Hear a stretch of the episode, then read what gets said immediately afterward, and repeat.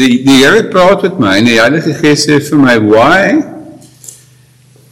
if I am not disturbed by interruptions, why are you disturbed?" How did Spirit just spoke to me? He says, hy sê ek is gister vandag tot in ewigheid dieselfde. My emosies, my emosies gaan nie vandag hier onder in molens uit daar nie. Hy sê I'm without shadow of turning. En die Heilige Gees praat met my. Hy sê you need to tune into my stability. Ek is gister, vandag tot in alle ewigheid dieselfde. God is nie 'n mens nie. En dit het my vrygemaak. Selfs dit nou gebeur het. Know, there was such a beautiful anointing. Nou moet ons gou eers die klank stel.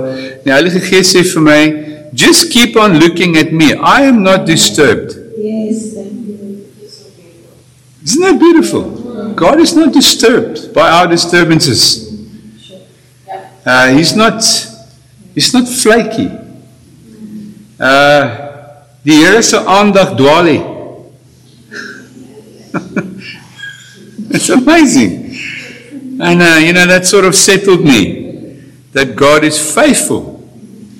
He says if I do something it will come true no matter what.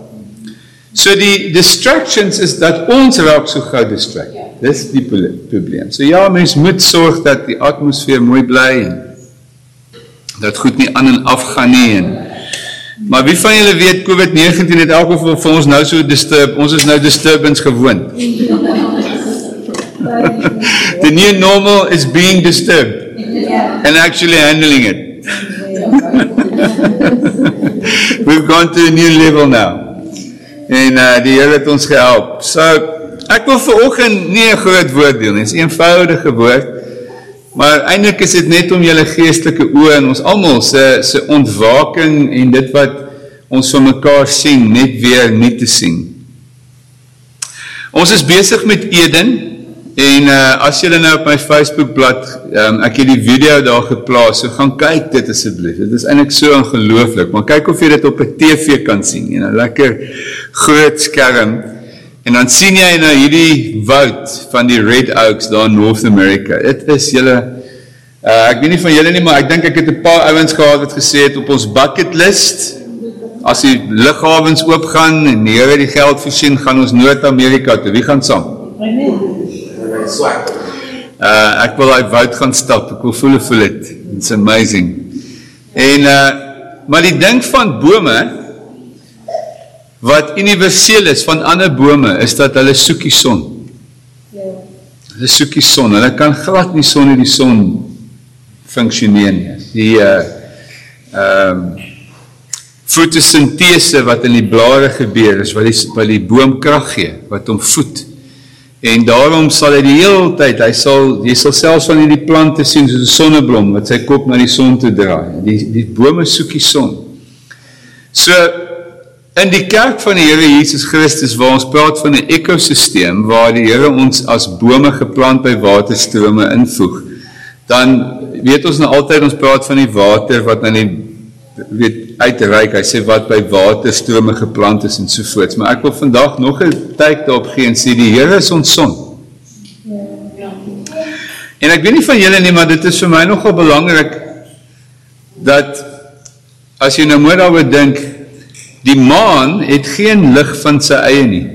Hy's net 'n refleksie van die son. So die heerlikheid van die son wat ons nodig het om te kan floreer is dat as die Here ons nie vul nie, as die Here nie deur ons werk nie, as die Here nie deur ons praat nie, as die Here nie deur ons doen nie. En dis wat ons laasweek oor gepraat het, is wat verwag die Here van jou, van my as individu? Dan sê hy glo in my.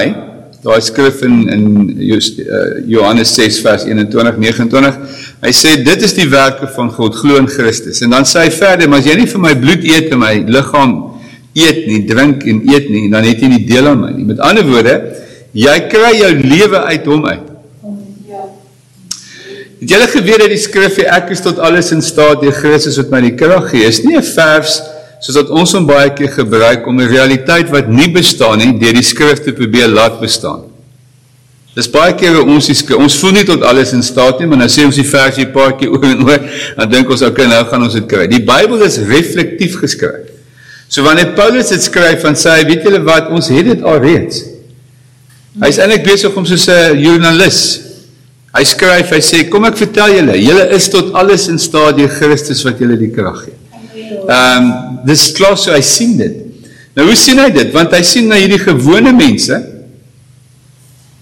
wat nie eers baie van hulle het geletterdheid nie. Baie van hulle is arm. Onthou hy kom uit Nazareth, vakman. Hier is die kerk van uh fariseërs, skrifgeleerdes, tollenaars. Uh is 'n lekker mixed grill kerk. En uh daar's 'n paar boere, paar tannies wat purper verkoop. Nee, dis 'n ander storie. Dit is in Handelinge. Okay, wag. Uh But you know, it's this whole family of people. Dan kyk jy hier na Paulus nou, hy sê ek is tot alles in staat. Christus, omdat jy van hom eet, omdat jy van hom drink, omdat jy van hom son ontvang, gee hy die fotosintese vir lewe sodat jy kan leef. Wie van julle weet dat die die liefde wat jy uit jou eie uit probeer is fake? Die geduld wat jy uit jou eie uit probeer is fake. Dit hou net so lank. Die goedheid wat jy uit jou eie probeer fake, dit hou net so lank. Dan begin jy nee, ek wil 'n bietjie teruggee vir al hierdie goed wat ek vir julle gedoen het, jy weet. Maar wie van julle weet as die Here liefde en die vrug van die Gees deur jou werk, is dit lekker. It's like you just want it verniet ontvang, verniet wil jy gee. So hierdie hele gedagte van dat jy as 'n boom jou bestaan in die Here kry, as kinders van die Here. Dis wat ons kinders van God maak en nou leef ons vanuit sy vrug. Nou vandag wil ek verder gaan en sê wat verwag die Here van ons? Want hier's nou 'n habitat, hier's 'n woud. En hoekom ek wil julle met daai foto sien, jy na daai woud sien en al hierdie bome. Ek ek het iewers het julle die foto gesien op YouTube, daar's of op Facebook is 'n boom wat teen 'n kraans groei. En als hier's die boom, hy is al lankal nie meer grond onder hom nie, maar sy wortels groei nou so na hierdie kraans toe. Wie wie daai boom gesien? Ja. Okay, jy wil leef, nê. Nee. maar as jy in 'n woud kyk, dan is dit vir my nogal 'n nice deel van nie hierdie ehm um, kommersiële woude nie waar elke boom net presies dieselfde lyk. Vir my is 'n woud waar jy die diversiteit van plante sien.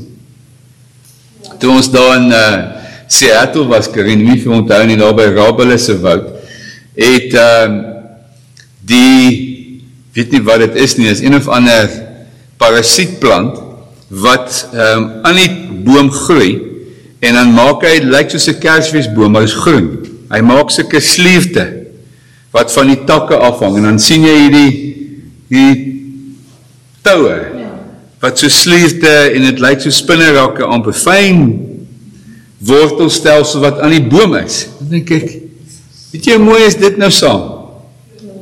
Die boom saam met hierdie besigheid. En uh die Here werk beide van julle. Kan ek vandag vir julle sê die die die Here wil die vyande in jou lewe ook gebruik. Die Here gebruik die parasiete in jou lewe ook en die swamme. En uh die natuurlike vyande. Ons raak so gou negatief. Why me Lord? Hoekom moet ek nou in hierdie moeilike omstandighede werk vir hierdie moeilike baas? Wel daai baas is besig om jou baie heiliger te maak as wat jy was voor jy die werk gedoen het. Amen. Ek kan nie vrees ek baie amen sê hoor nie, maar dis die waarheid. En uh en dan weet dan sê die Here daar een ou in jou lewe wat jou geduld toets. Mense. Wat sê net vir die Here dankie sê Here ek dankie so vir Klaas want van 'n Klaas in my lewe is, is ek nou baie meer geduldig. Deur die krag wat U my gee. want dan is dit ek al dood gemaak. Amen. You know, this is God working, you know, so, all right. Nou, wat ook vir my wonderlik is, as jy nou hierdie gedachte van woud verstaan en bome en so aan, is dat die Heere in die hele ecosysteem van die woud en van die saamwees, gee die Heere die volheid van God. Luister gauw vir my mense, ons het die kerk gerediseer na een kerkraad, een denominatie, een naam, bijeenkomst, en dan denk ons dis kerk. Maar as ek in die Eden staan, dan besef ek, is jylle, hier is een komplekse ecosysteem van klein en groot, hier is duisende klein dierkies en groot dieren en klein dieren, Ek lees dat hulle sê die olifante, die groot diere, hulle is nodig om daai groot dooie takke van die bome af te stamp. Sodat daar soos 'n natuurlike pruning proses. En dink jy, nou wie sou dit uitgefigure het? Jy weet, en al hierdie diversiteit. So kyk gou vir die ou langs jou en sê, hm, lyk my ek het jou nodig af te om.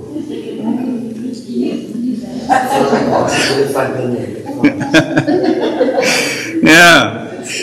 So die die heerlikheid van kerk is die feit dat dit so divers is. Ek onthou ek praat eendag met 'n pastoor, hy sê vir my, hy sê ja, net jy al moeilike mense in jou kerk gehad. Ek sê jy weet nie. Hy sê jy's ek het so 'n moeilike ou gehad. Hy sê die ou tot bekering gekom in ons bediening. Hy's net so 'n moeilike ou gewees. Hy sê hierdie ou het net 'n persoonlikheid soos 'n kaktus man.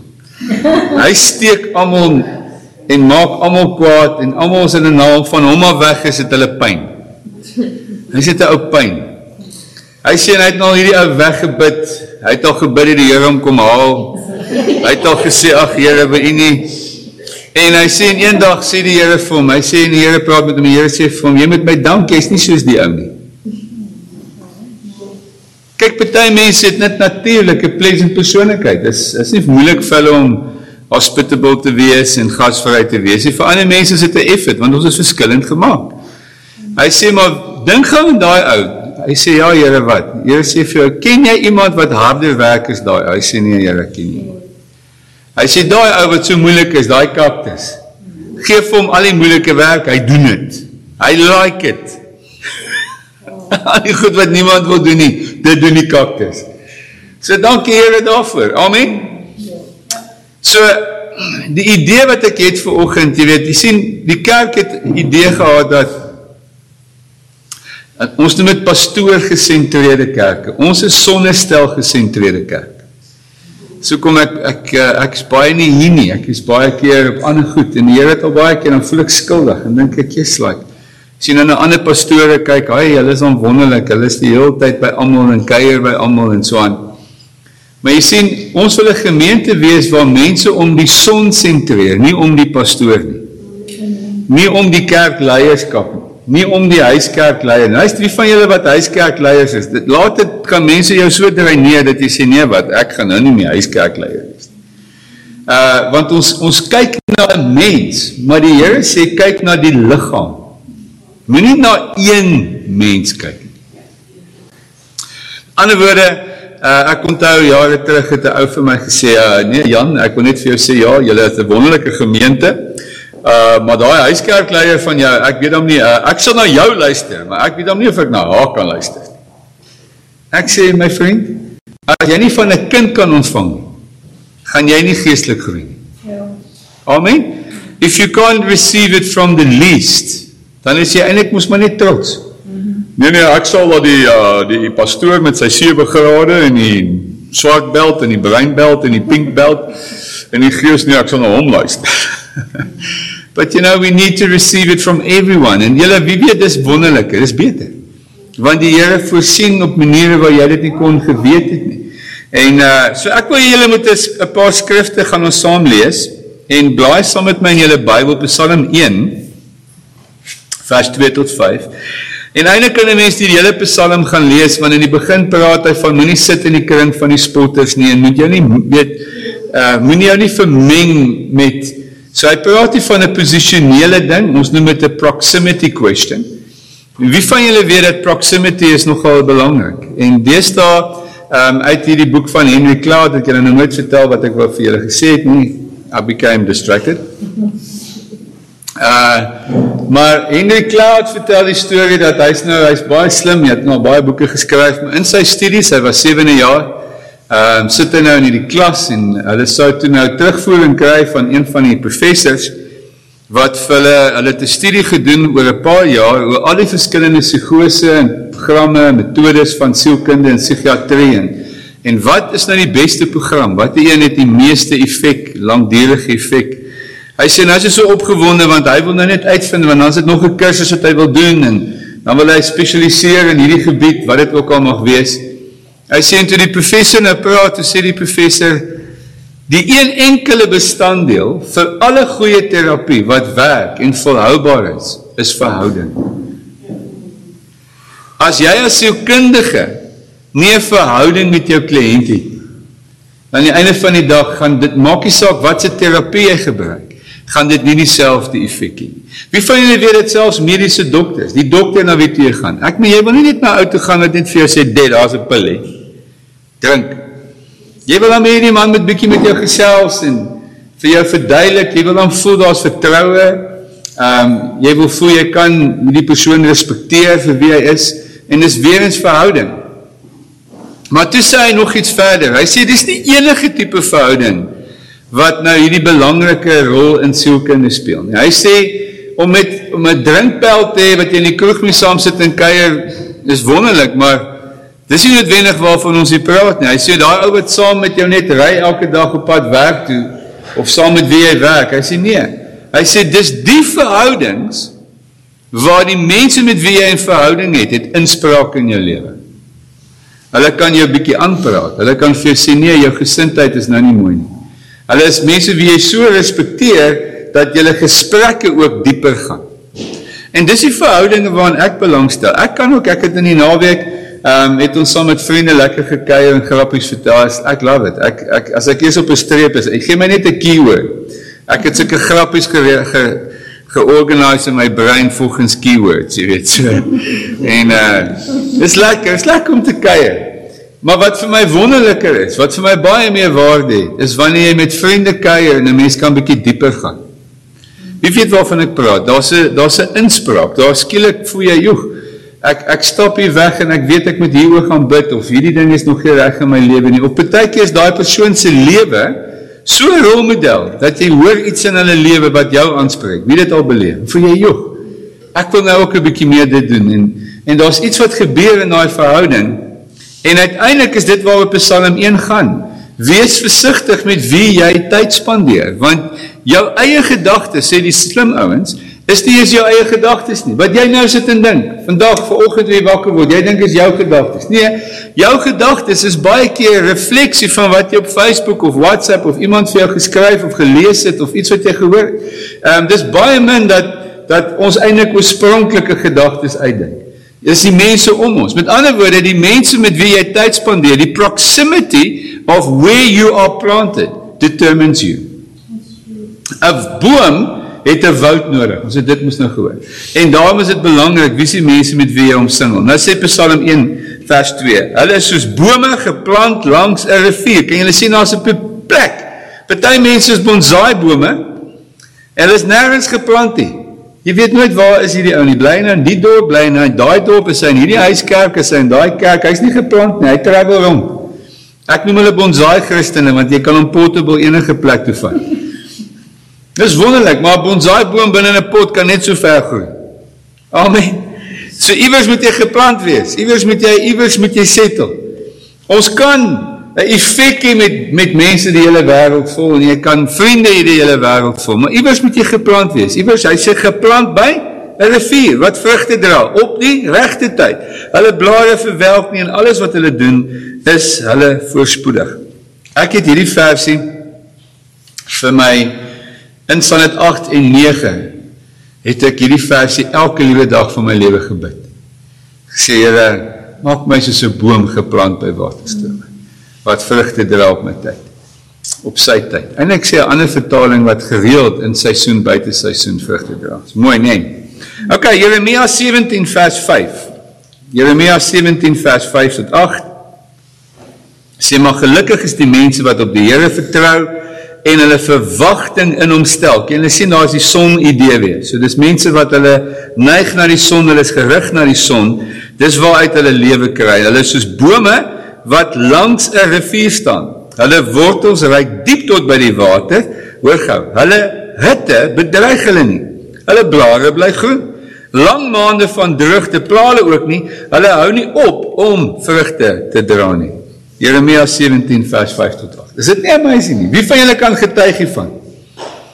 Die swaar kry dit moeilik omdat jy in die regte habitat geplant is, omdat jy in die regte familie geplant is, omdat jy mense om jou het uh wat die Here dien wat saam met jou die son soek, is daar hierdie habitat, die ekosisteem van groei en van lewe. Jesegiel 47 vers 10.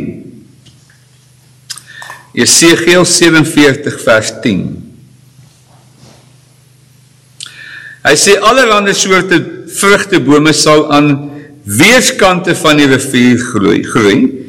Die blare van hierdie bloem bome sal nooit verlep nie en daar sal altyd vrugte aan die takke wees. Daar sal elke maand, elke maand 'n vrugteoes wees. Want die bome kry hulle water van die rivier wat uit die tempel vloei. Die vrugte sal kos wees en die blare sal genesing wees. Nou daar sien ek WP Karin, daar's julle versie, né? As jy by WP kom kry jy altyd kos en jy voel baie beter, ek voel gesond. Hulle liefde is amazing.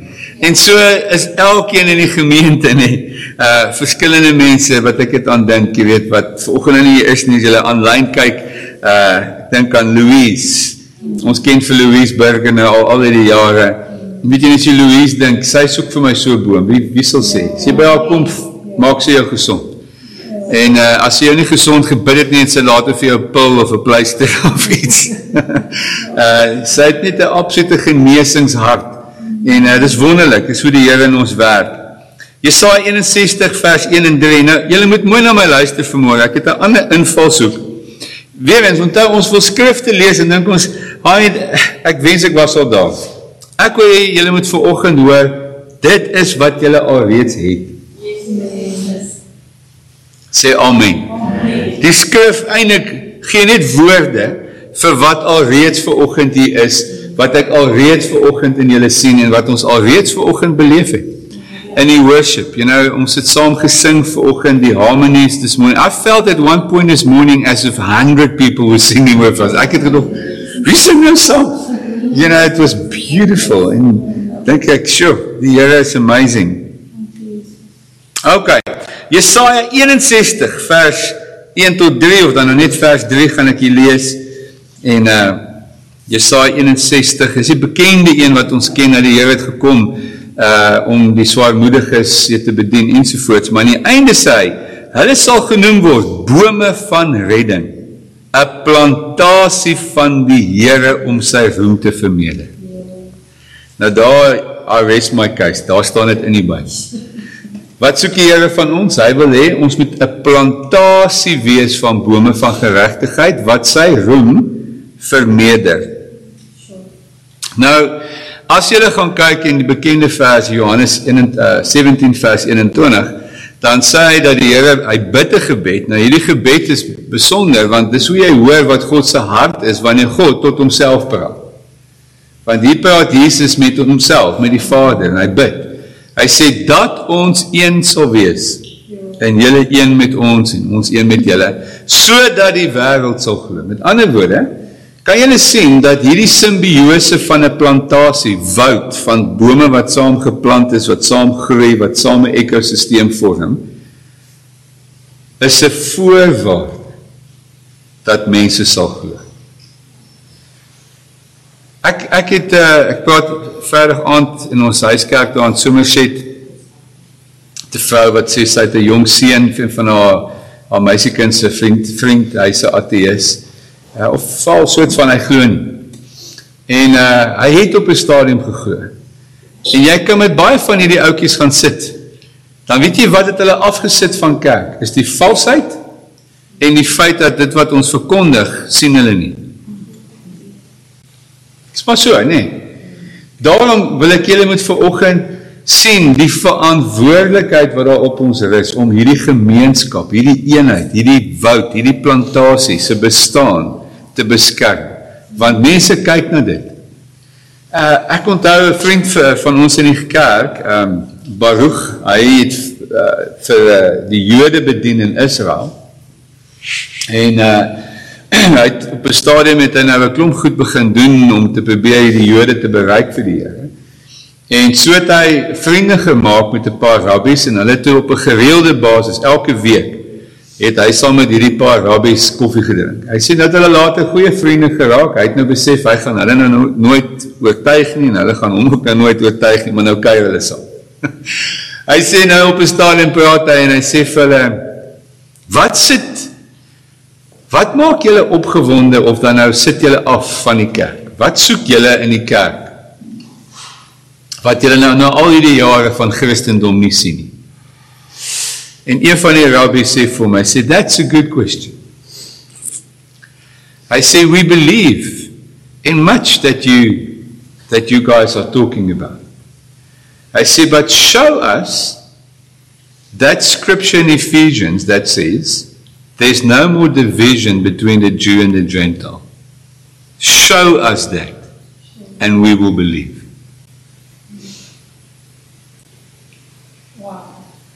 En hy sê by the way, julle wat probeer om nou ons Joodse feeste te doen, hulle sê julle kry dit heeltemal verkeerd. I mean, we've been doing Shabbat and all the feasts for thousands of years. I mean, we know the rules and regulations van hoe die kos moet voorberei word en wanneer jy wat bid en wanneer die kersie aansteek. Hy sê julle messiaanse Christene wat nou probeer Jode wees, hy sê julle mors die hele besigheid op. You know, don't even try to do the law. We've been doing the law perfectly for many years. Hy sê maar hierdie vraag, wys my daai versie wat Jesus van praat wat sê daar's nie meer skeiding, skeidsmuur tussen die Jood en die nie-Jood. Hmm. So what are they saying? Show us your unity. Show us your oneness in one another. Amen. Yeah. That's what will make the world believe. Nou Chantal sê dit baie. Sy sê 'n Mens moet maar net kyk na wat die vyand aanval om te weet wat is wat vir God heilig is. Wie dit daar agter gekom. Gaan kyk net wat die vyand aanval, dan weet jy dis wat vir God heilig is. Op die oomblik val hy die gesin aan, van hy val hy man en vrou aan en val hy kerk aan. I mean mense is besig om weg te beweeg van die kerk af. En die hele rede hoekom ek vanoggend dit bedien is om te sê, hey, kerk is nie net 'n byeenkoms nie, is nie 'n YouTube video nie, is nie 'n Facebook livestream nie if you can do all of that, maar jy's jy's besig om uh, jou produkte soos 'n soos mense, hulle koop al hulle produkte online, maar die boer wat daar in hulle dorp woon, hy kopeer van die ellende. En dit snaaks dat COVID-19 vir ons begin sê, support die local ouens. Jy kan van oral af nou lekker produkte bestel en Woolworths so goed by jou afgelewer kry, maar maar Ondersteun die lokale mense want hulle dan sien jy 'n ekosisteem van omgee en so aan. Maar in die gees is dit dieselfde. Julle ons kan baie beter musiek, beter preke, beter bands kry online. Beautiful churches. Daar's wonderlike kerke. Ek dankie Here elke keer as ek hierdie goed sien. Nou net dag was ek by 'n kerk, the Live Online Church. Hulle is die grootste online ministry in die wêreld. Ek het net gegaan. Wow. Just wow. Amazing. Dink ek sukkel ons net om dit goed reg te kry. Is wonderlik. Ek's nie jaloers nie. Ek dink dankie Here. Hulle kry dit reg. Is wonderlik. Hulle het 'n audience. Maar dan sê ek, hey, as daar nie 'n kerk in Citrusdal van 'n geloofgemeenskap van gelowiges is in Citrusdal hier elke dag Jesus gaan uitleef, en dan beteken daai online kerk niks. Hulle gaan jou nie begrawe, trou of vir jou kom bid in die hospitaal lê. Of jy gaan nie hulle kar leen as jou nou stukkend is nie. Is ek reg? Gaan ook nie vir jou as jy nie kos het nie vir jou gebring nie. Dis wonderlike leringe, is wonderlike goed, maar iewers moet jy inskakel in 'n gemeenskap van gelowiges en selfs met ons gemeente. Jy kan al ons goed ook inskakel dink. Dis daai Jan is om oulik. Ek is nie so wonderlik nie. Vra my vrou as jy die waarheid vertel. maar Maar wie van julle weet, dis die verhoudinge. Dis die dis die saam eet en leef en sukkel en nie antwoorde het op al jou vrae nie en net bietjie die lewe saam doen. Amen. Ja. Dis waar daai hierdie gemeenskap ding gebeur. Nou, julle kan in julle eie notas nee, julle kan in my notas op julle eie gaan lees. uh dit is op die webtuiste. En uh daar sal julle nou sien en dis 'n hele preek op sy eie man. Net vinnig Wat ek by julle moet raak sien is dat onthou ek het nou gepraat van 'n Eden, maar onthou die kerk is nou nie ek meen ons kom nou nie in die kerkie in en dan staan ons nou soos 'n klomp bome. En uh, die die analogie gaan net so ver. Die die punt is God wil 'n geestelike atmosfeer skep. Soos wat 'n boomplantasie skep 'n fisiese natuurlike ekosisteem vir diere en suurstof en al hierdie goed Wat is die kerk? Wel die Here wil 'n geestelike plantasie skep wat geestelike goed doen sodat 'n kerk die atmosfeer oor 'n dorp kan heilig. Hallo. Soos wat 'n woud suurstof en voorsiening en hulle keer as die as ons die woude uithaal oor die hele aarde, gaan die aarde nie meer bestaan nie. Nou dieselfde, if you kill all the local churches. Weet jy daar's wonderlike sendingkerke daar buite wat wonderlike werk doen. Ek het eendag met 'n sendeling leier gepraat. Hy sê ja. Eindelik sit mense net Sondag in kerk, doen niks. Hier gee ons ons lewe. Ons doen al hierdie werk vir die Here. Ons doen weekliks sendingwerk. Ons gaan in die villages in. Ons doen dit. Ons gee kos, ons hou skool, al die goedes. Ek sê so wat sê jy? Nou, hy wil dit nie sê nie. Ek sê te voel wat hy dink. Ek sê so wat jy eintlik sê. Kom ons maak al die kerke reg oor die wêreld toe en wees net een groot sendingorganisasie. Hy sê ja. Ek sê ekskuus my vriend, ek wil net gou by jou hoor. Die funding wat julle nou so help dat julle kan doen wat julle doen. Wie betaal dit? As dit is wat jy dan waar is, waar is, hoekom gaan en besoek jy kerke om offerandes en support en mense te kry potensieel om vir jou sendingorganisasie te kom werk? Sien die moeilikheid met kerk is dat ons het verskillende funksies. Die een is 'n hart, die een is 'n been, die een is 'n nier. Maar die nier begin dink die hele liggaam moet 'n nier wees. En die hart dink die hele liggaam moet 'n hart wees en die oor dink die hele liggaam moet 'n oor wees. En ons almal doen dit. Apostels wil almal apostel en evangeliste wil almal evangelis. Ja, ek dis.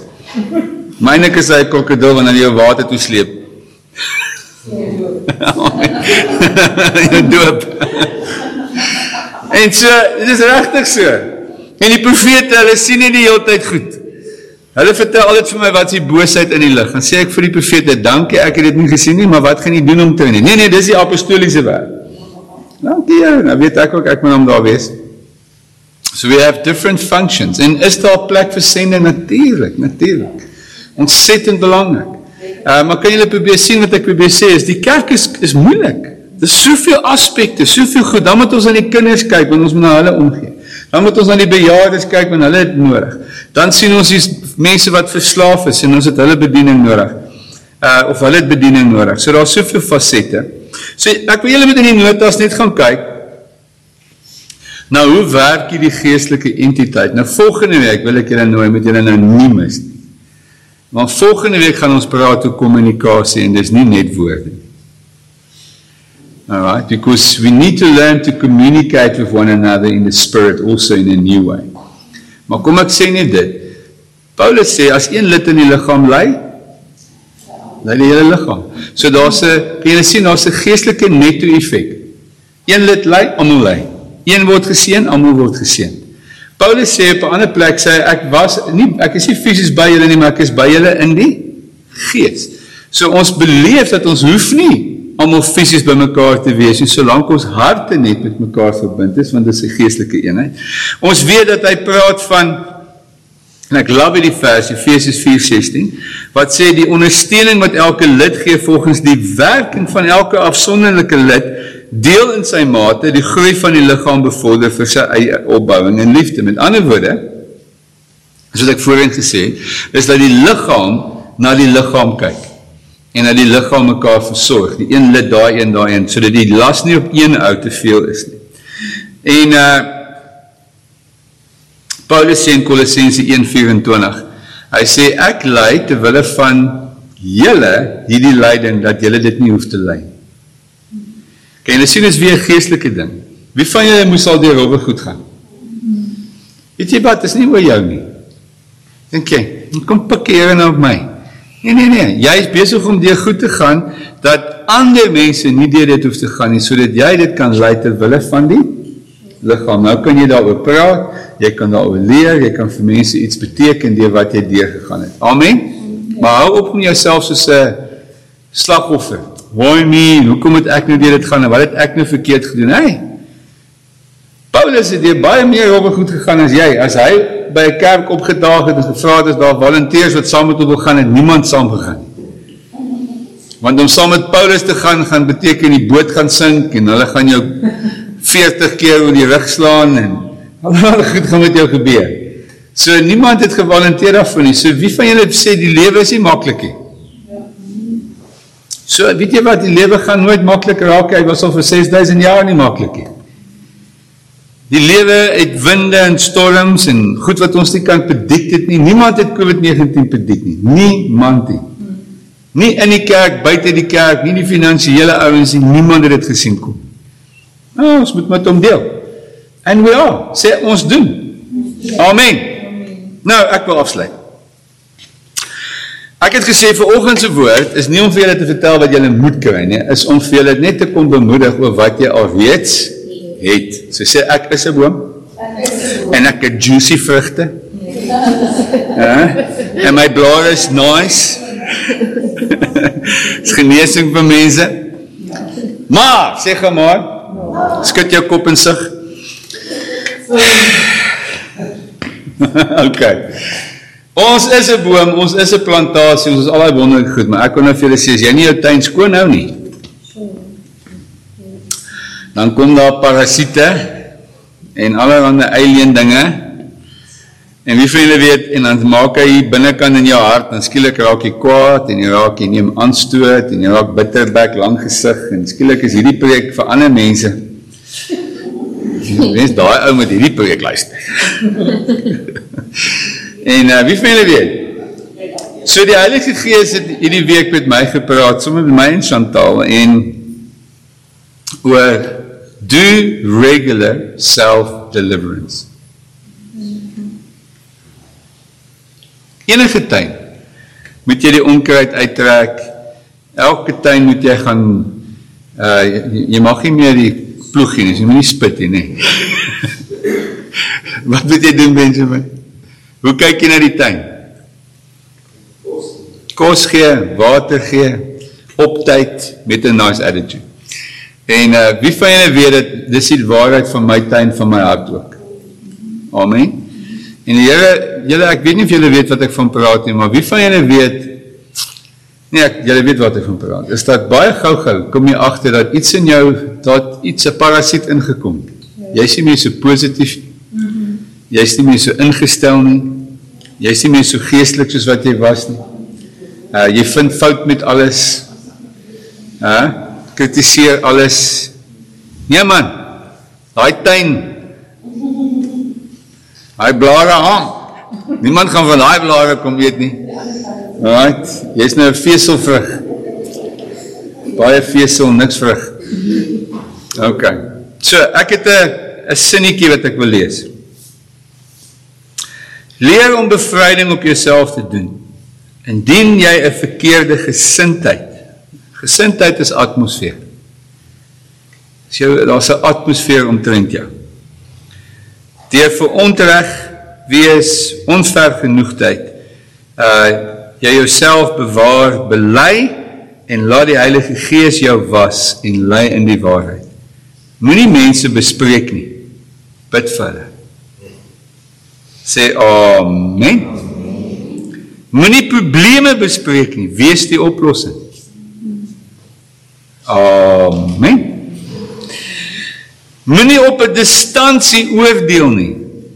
Konfronteer die valsheid direk met die persoon. Amen. Wat sê? Nee, weet my daar kry. Moenie aanstoot neem nie vermaan die oortreder in liefde. Amen. OK, ja, sê nou. Moenie kritiseer nie. Leef in verbondenheid met Christus. Oh, dankie Donnie. Amen. Ja, sê. Dis net 'n manier gou om die tuin skoon te maak. Ek het sopas die tuin skoon gemaak, daar's hy. Gou die weed eater uitgehaal daarso en gras sny. Al die goed wat so 'n bietjie verkeerd groei en skeef groei. But that's the word of the Lord. Very simple. Jy wat ons praat nie oor mense nie. Bid vir. As iemand jou offended, gaan praat met daai persoon reg. Anders te bly jy stil in die vergewing. Amen. En daar's iets daarvan wanneer ons ons harte rein na julle dat hierdie plantasie groei en is lekker. Dis lekker. Ek hou daarvan om by sekere mense te spandeer. Johnny en Karen luister nou, hulle is aanlyn. Hulle is vir my die mees ongelooflikste mense.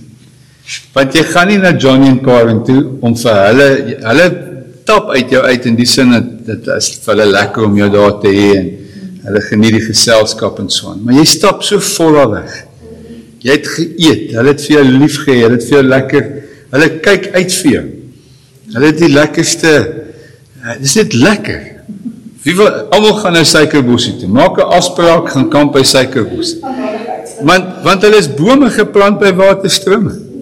En uh, glo my, hulle het ook moeilike dae glo ek en daar's dae wat dit rof gaan. Dinge nie altyd lekker is nie. Maar dan kom ons weer dan maak ons gou 'n bietjie harttuin skoon. En ons sê ons is jammer, sê ek is jammer. Weet ek en Chantal het nou hierdie week ehm um, vir 'n slag nou 'n lang roadtrip gevat en lank gery en Dit mag gehak voor die tyd. Jesuslik. Dan hak ons hieroor en dan hak ons daaroor. John Ryan vreeslik man. Ons bid vir jou pastoor. En uh en weet jy wat? En ons al twee Wat sê jy? Ek het dit gemis. Ja, dis my skuld. Nee nee nee nee. Dis absoluut so. Dis absoluut so. Dis net my skuld. En uh, en toe ek jammer sê.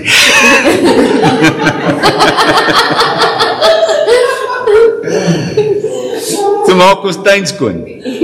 Skielik is dit lekker om net lekker saam te gesels en dit is so lekker ons hou mekaar se hande vas. Die atmosfeer is lekker. Wie weet waarvan ek praat. So ek wil hê ten afsluiting een woord, skryf hom groot hoofletters, skryf hom dan neer. Hoe weet ons die woud, die verhouding, die gesin, die gemeente, die huiskerk, die tuin is reg? Hoe weet ons? Een woord. Dis gemaklik. Het jy al 'n vertrek ingestap waar jy voel hier's 'n tension? En jy kan niks sê nie, dan gaan jy aangepraat word. Jy kan niks doen nie, dan gaan iemand nou iets daaroor doen. Jesus se atmosfeer julle. Das die was dit die tollenaars en die sondaars. Hy was so gemaklik dat hulle wou met hom tyd spandeer. Amen. Hierdie woud is so gemaklik, so lekker. Die voeltjies daar by my huis. Ek dink al die voels in die hele klein Willem het op my tuin toe gesak. Ek kan vir jou bewyse gee kom ek dit sê.